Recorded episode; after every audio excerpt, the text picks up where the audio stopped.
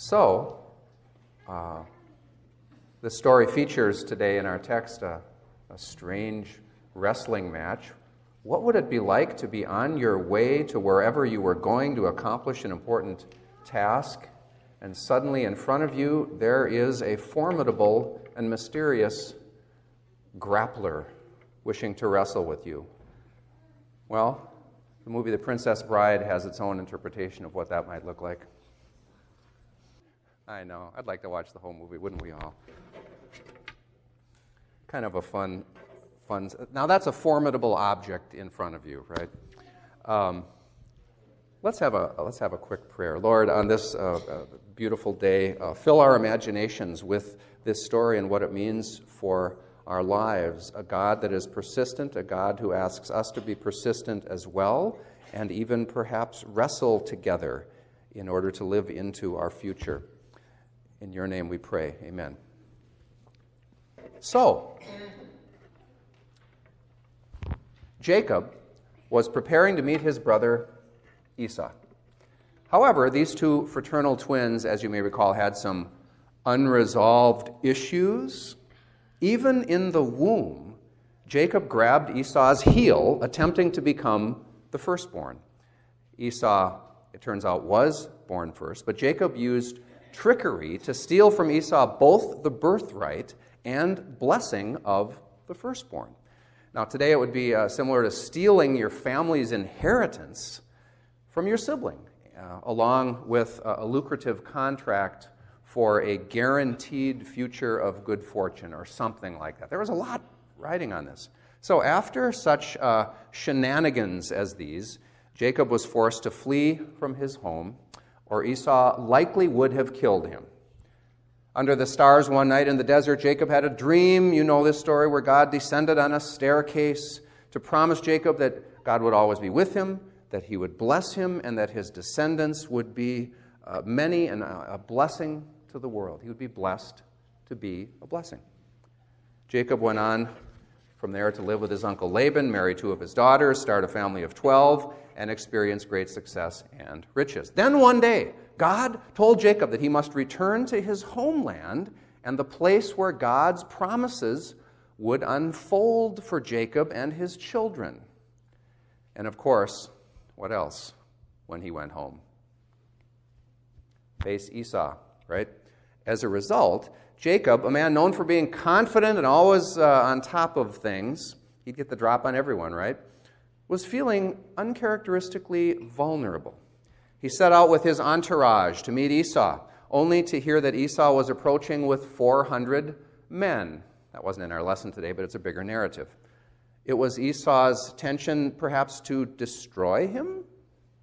He wondered. Wouldn't we wonder the same thing? So Jacob sent delegations in waves, each one bearing elaborate gifts to soften up his brother. Eventually, in an act of cowardice and desperation, Jacob had sent everyone, including his own family, ahead of himself, leaving Jacob alone for an eventful evening on the banks of the river Jabbok, where he met Andre the giant. And yet, he needed to be alone, perhaps, for there was someone he needed to see. For there, standing before him in the darkness of night, was a mysterious man who began to wrestle with him. Why not? Jacob couldn't see who it was, but the man was formidable and said nothing. Could it be Esau? No, no, not hairy enough. Then again, maybe uh, uh, since Jacob had once disguised himself as Esau, maybe Esau was now disguising himself. That would be poetic justice, huh? There was little doubt, I think, in the mind of Jacob that Esau was somehow a part of this encounter. Yet his identity remained hidden. They wrestled into the night, neither one gaining the upper hand, until finally the mystery man struck Jacob's hip out of joint. Whoa, major move, a surprisingly powerful move for for someone who was unable to prevail. Yet Jacob continued wrestling, even with his hip out of joint, until the man said to Jacob, Let me go, it's almost sunrise. The implication seems to be here that the assailant did not want his uh, face seen in daylight, that uh, the wrestling match and, and his presence must remain an encounter in the dark night of Jacob's soul. But Jacob would not let go of the man. He said, I will not let go of you until you bless me. So Jacob senses that this man is not just any man, but someone who possesses not only the power to suddenly cripple him, but also to bless him. What is your name? asks the mysterious wrestler. Jacob. And then the mystery man renamed him. You will no longer be called Jacob, but Israel, for you have strived with God and with humans and have prevailed. Now, this was a dramatic name change. The name Jacob, interestingly, means trickster, uh, overreacher, or just heel. Get it? Back in the womb, he grabbed Esau's heel, and that's where we get the expression, by the way, so and so is such a heel. Accurate about Jacob's nature, but not particularly complimentary. His new name, Israel, means God rules, God protects, God preserves. A step up, I'd say. Jacob tried to get the man's name, but it was not forthcoming. The mystery man did one last thing before he left he blessed Jacob. Now, it never says who this mysterious wrestler is. Who do you think it is? An angel? A demon? Esau in disguise? Jacob's conscience? The wrestler in this story is, uh, is God. And so the place where they wrestled is named uh, Penuel, literally, the face of God. God protects.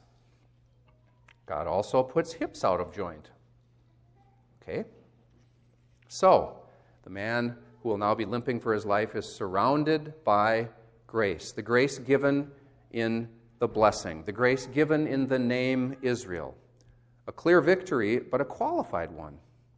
Meanwhile, Israel is born, not as a reward for faithfulness and goodness, but rather out of a stubborn and conniving man named Jacob in a knockdown, drag him out wrestling match with God. And yet, Jacob was also a man who did not run, was persistent, as uh, Jenny has already pointed out, and engaged let that be a lesson to all of us. Be persistent and engage and wrestle. Wrestle with God and see where it leads. And while God didn't treat Jacob with kid gloves, for sure, God did make good on an earlier promise. He blessed Jacob, gave him a future. Boy, did he give him a future. But what, first of all, what kind of strange behavior for God here? What kind of a God would have a wrestling match with a mere mortal and end up in a draw? And how is this story our story? For instance, if you got into a wrestling match with God, what, what would your strategy be? Go for the legs? Or do you, we didn't see this scene, but would you get behind him like Wesley did with, uh, with the giant and jump on his back? Uh, just trying to be practical here. How do you wrestle God? Let's try to find our place in this story. Let's just apply this and then we'll be done. Uh, Jacob sought reconciliation with Esau, but before he could do that, Jacob had to deal with God. God was telling Jacob, and he's telling us now, that how we treat our brother, our sister, our neighbor is God's business. God's right smack in the middle of it. In God, the Midnight Wrestler, uh, we clearly see not only an advocate for, but an embodiment of the wounded and angry Esau, the cost of Jacob's misdeeds. God, the wrestler, confronts us with our wrongs against each other because these wrongs, they matter to God. So, when we need to reconcile with our brother, we need to reconcile with God too. In this world, there is no such thing as a sacred, secular split. You know, that there are godly things in places and there are worldly things in places. Everything is sacred because this whole world belongs to God. On Friday, millions of young people around the world took the streets in protest. Did you follow the news? Yeah.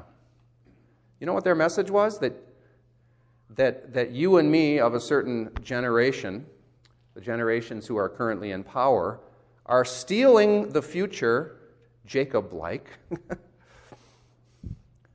stealing the future of the young because we are letting the climate heat up in dangerous ways. We're benefiting from a lifestyle based on burning fossil fuels, but we're robbing their futures because there will be, uh, shall we say, heck to pay down the road.